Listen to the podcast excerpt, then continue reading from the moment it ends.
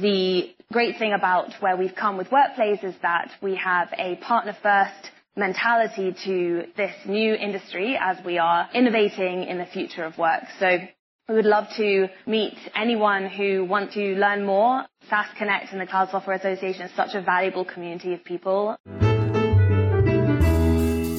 Welcome to SaaS Connect, the SaaS Partnership Podcast, brought to you by the Cloud Software Association. Thank you, as always, to our podcast producers, Content Allies. They help B2B companies like you launch revenue generating podcasts. They'll schedule interviews, produce the podcast, and promote it. Check them out at contentallies.com. Hi, everyone. Good morning.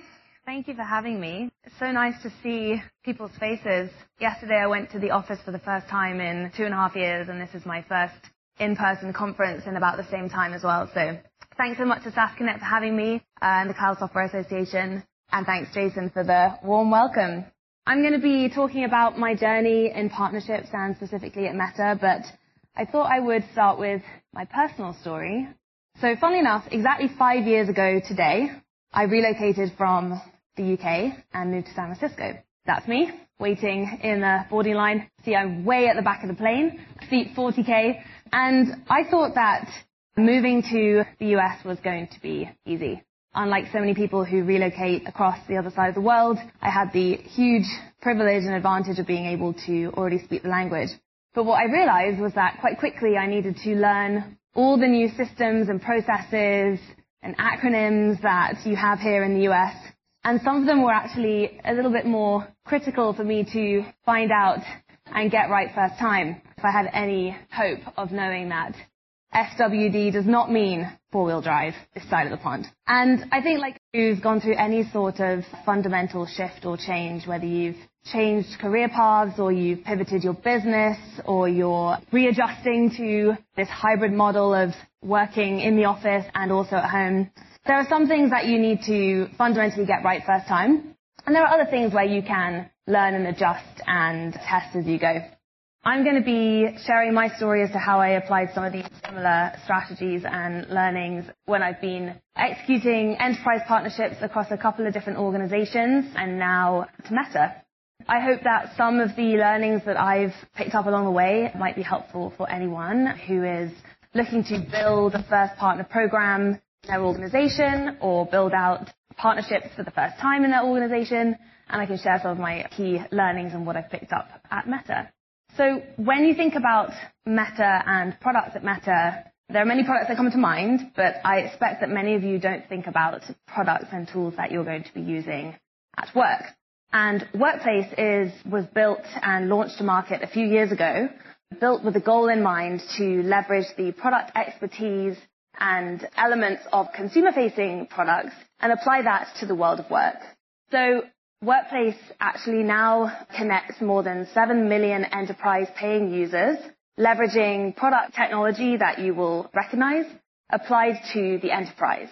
The goal here is to, it's Workplace is a tool for internal communications and organizational communications that allow employees to connect with each other and leaders to connect better with their employees. So we currently work across and serve customers across a variety of sectors whether it's retail or airlines or pharmaceuticals or financial services, providing workplace for companies that have a large and complex and often quite distributed workforce. And our goal is to provide workplace for so that everyone in an organization, whether you're on the front line, whether you're sitting and working in HQ, everyone has the same tool to be able to connect to the company, find out company official information, and also collaborate and connect with teammates at work. So the user interface is actually pretty similar. You probably recognize this from Facebook. You'd have company newsfeed. You have structures around groups that are reflecting perhaps your internal organizational structure. You leaders and departmental heads can go live and connect immediately with their teams no matter where they're distributed throughout the world. For internal comms and HR managers, we provide insights that let them see how their campaigns across workplace are reaching the employees they're trying to reach and also core services provided for organizations that need to understand how they can better manage their employee directory and their work directory and their employees, their employee base as a whole.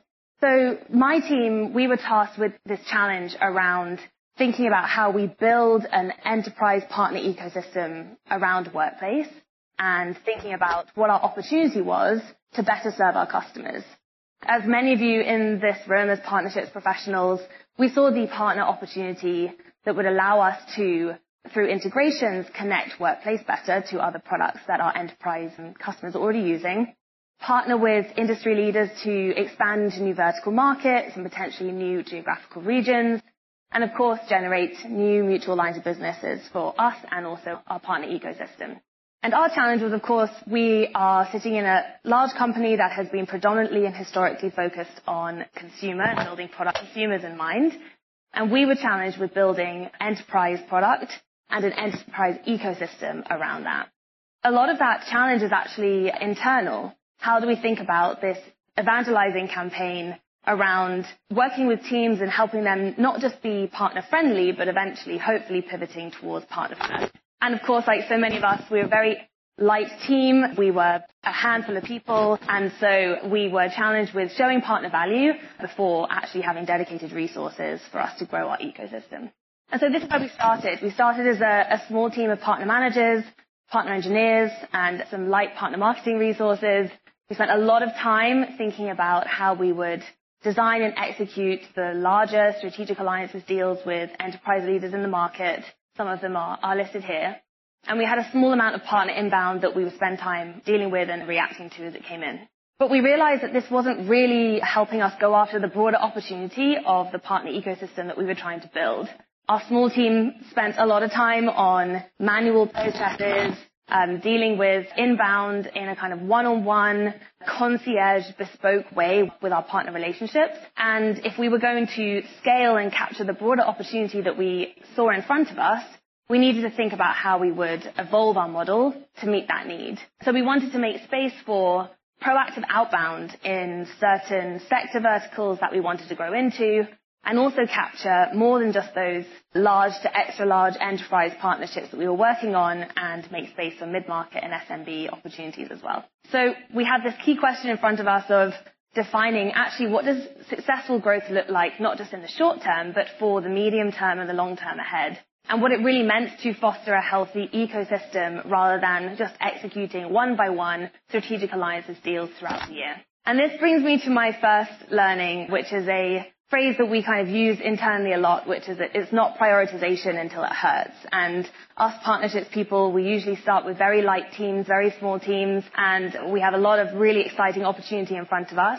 But the reality is that we have to be really ruthless about how we make our decisions, especially when you're building an early ecosystem of partners and trying to scale and grow as a very small team. So this was our approach to actually a decision-making framework that we developed that helped us evaluate the opportunities in front of us in terms of the areas where we wanted to invest. So the questions we were asking ourselves were, how do we evaluate an opportunity based on the product opportunity that it brings us in terms of product differentiation, specifically around integrations that we needed to build?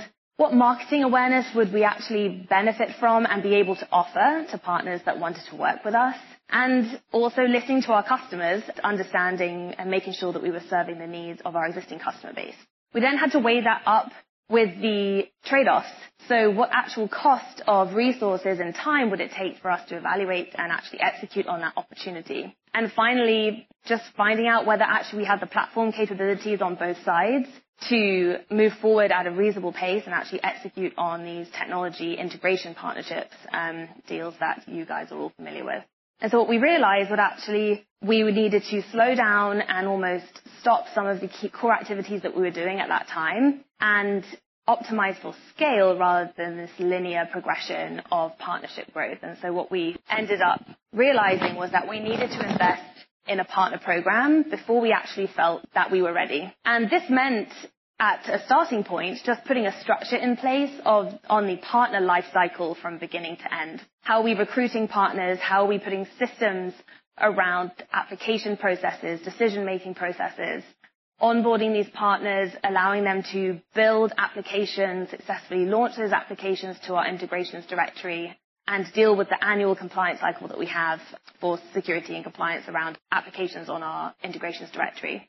And finally, how do we handle partners that want to off-board? There's a natural cycle to a partner life cycle. Making sure that you have a structure around all of that was where we began.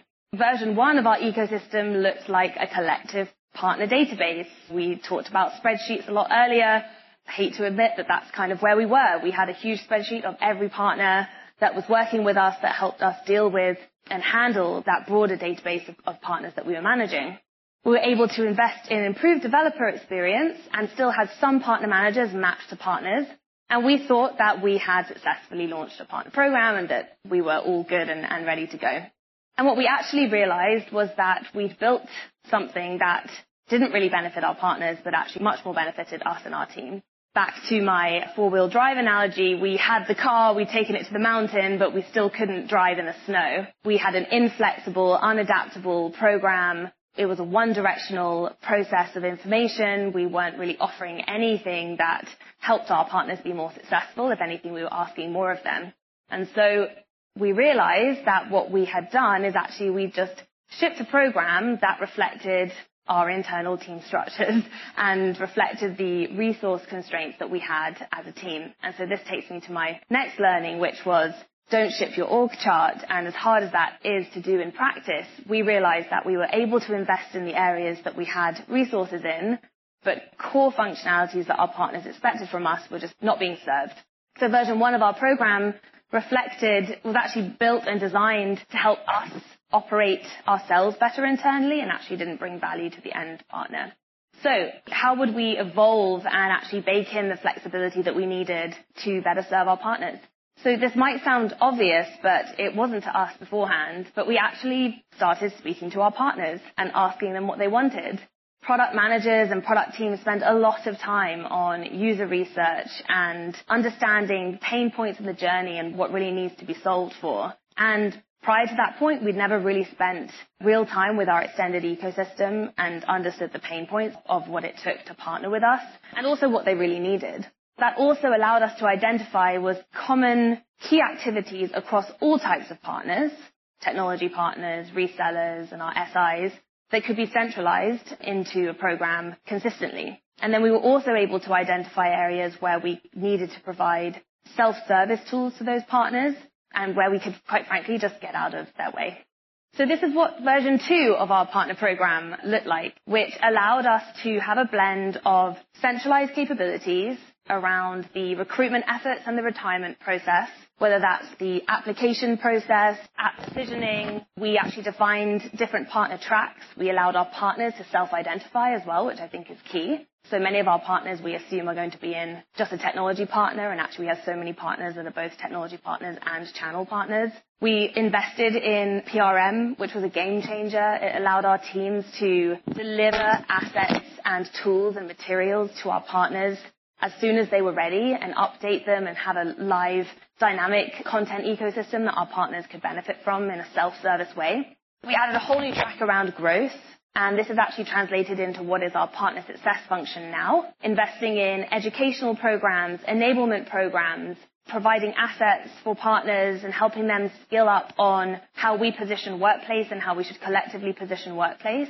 And then fundamentally, a communication channel that just wasn't one directional. We actually leverage workplace to connect with our partner ecosystem and have a two directional conversation, allowing us to hear the voice of our partner ecosystem and collect feedback that's critical as our program evolves. So this is how we've structured it now. So we have a sell with us track, services partner track, and our technology partner track. Partners can opt into one or all of these, and there are some centralized common elements to the onboarding process and the partner lifecycle, but there's baked in flexibility per track that caters to the different nuances of each of these that our partners need depending on the track that they're in. We've also invested in partner support which was really critical for us as a technology partner team to help in a scaled way partners as they're in their build process and developing integrations on workplace and getting their integrations live and in the hands of customers. And so this program evolved and has now translated into core partner functions. I mentioned partner success. We have partner marketing, which is just so critical and underestimated at the beginning how much we needed partner marketing support. And the centralized processes that I mentioned around the recruit and retirement process of the program is run by, by partner ops.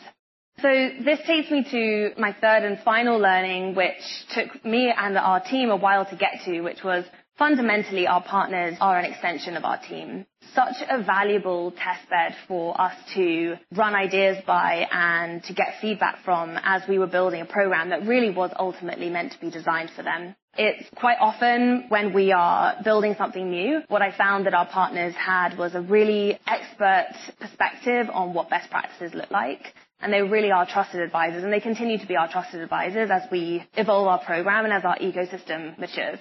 And so the results are that we have a healthy, thriving partner ecosystem across all three elements and all three tracks. I will say that Workplace as a whole has pivoted towards being a really partner-friendly organization, which has been, quite a journey. But we're still a really lean team, and as the ecosystem matures, we expect that our program as it exists today is going to have to flex and evolve over time. A reminder of the three key points and three key takeaways, at least for me as I've been on this journey. When it comes to what's next, we're now thinking about how we kind of cross the next frontier, not just workplace, but thinking about building meta products for work across enterprise software and hardware. The great thing about where we've come with workplace is that we have a partner first mentality to this new industry as we are innovating in the future of work. We would love to meet anyone who wants to learn more. SaaS Connect and the Cloud Software Association is such a valuable community of people. So I'm here. My team is here. So come and say hi. We'd love to meet you. And yeah, please get in touch. Thank you. Hi, Amelia. I'm Danielle. Hi. Um, I have a question for you about moving from that V1 to that V2 partner program. You mentioned you were a lean team and had to prove out the function before getting additional resources. When you found that there wasn't much traction and it wasn't performing as you expected, what helped you gain the buy-in internally to continue investing and pivoting the program? Thank you. Yeah, it's a hard one because when something's not working, metrics don't serve you very well. What we found ultimately was that our partners being our advocates was the key element for us to be able to pivot successfully and actually make a big bet on driving the value that we knew was there, but we hadn't uncovered yet. In terms of internal evangelizing, you know the magic happens when you bring a partner to your product team or your engineering team, maybe perhaps to discuss integration or platform elements that need to be developed. And the alignment on the goal is so strong that partner managers can just step out of the way and bringing that relationship of our technology partners to product teams and engineering teams and uncovering how it wasn't just a one directional relationship, but actually how our partners could help us in our product goals, whether it's product stickiness or reaching a new user base or growing into a new vertical. That was really the kind of one by one approach that helped us win the internal alignment with core teams that meant that we had the support to keep going, even though we hadn't figured out the best way at that point. Hi, Amelia. Thank you for a great presentation. Quick question. How are you set up with respect to channel partners and technology partners and system integrators? Are they in separate organizations or they are all under one roof? Yeah, great question. And I think an ongoing debate because I've seen both models work really well. For us, we have one core team that is our partner ecosystem holistically. All three tracks, all three types of partners roll up into one team. That has worked for us at a stage where we are building this out from scratch and building the partner business internally at Workplace. I have seen also the model be really effective where reseller and SI partnerships that typically gold on revenue generation roll up to an ultimate sales leader, and then technology partnerships teams roll into the product side of the organization because typically the metrics we sign up for product related goals, whether that for us it's MAP, internal monthly active people, or platform activities. I've seen both models work really well. I think the way we thought about making that decision was about the maturity of the ecosystem in your ecosystem journey. That's how we think about it. Hi, Amelia. Hi. Better Hamdan, uh, Twilio. Really great presentation. On your kind of a off to what the lady mentioned earlier, as you're justifying that certain product integrations, in that scorecard, there was, unless I missed it, I apologize, I didn't see anything about potential revenue opportunity. How have you overcome that? Because sometimes there's a potential integration, and then sure there's a TAM, but then how do you kind of quantify it from my business perspective? Just would love to hear your insights on that. Thank you. So as I understand the question, how do you balance between goals around revenue generation versus product related goals like I was mentioning. I think as we all know, partners in all types of tracks have the ability to have meaningful impact on the business side around revenue generation. Ultimately, for us, it was about the stage of where we were in our product journey and in our customer journey. For us, at that time, around V1 of the partner program, our priority was around user acquisition through partnering with enterprise leaders in the market that you just have core table stakes integrations that customers just expect when you purchase a product and roll out within enterprise organization. So that made the decision making criteria quite easy for us because at that stage it was actually product related needs as opposed to new lines of business. Now, as our ecosystem is maturing, as partners play in multiple elements, not just the product element, but also the channel track and, and even services, building services around workplace, we would expect blended goals there, both in terms of being able to show the product impact of the partnership, user base, interaction with the integration, and so on, as well as actually on the revenue generation side too. So I guess I'll, I'll ask the last question. Hi, I'm Dave. I run a company called Before. We are a future of work platform that uh, eliminates bias in the hiring process. I came from the partnership space before doing this. So how does Facebook enable small, early companies who have potentially exciting, innovative tech in that tech channel? How do you think about incentives or innovation or investment from that side of things? Great question, and it kind of speaks to that that pivot that we needed to make when we realized that we were only really catering for our largest enterprise partners that we were going after, and we really wanted to come and build out capabilities for, mid-market and SMB. Honestly, what is we're proud of with the program that we built is that we have partners of all sizes and of all stages in their own journey that are partnering in meaningful ways with Workplace. We are able to have a platform for smaller partners and larger partners to get in front of our sales teams, to get across our partner tracks. I find that some of the best outcomes that we've seen is when technology partners and channel partners partner together, partner to partner activity is just amazing. That's how when you feel that the ecosystem is really starting to generate value in and, in and of itself.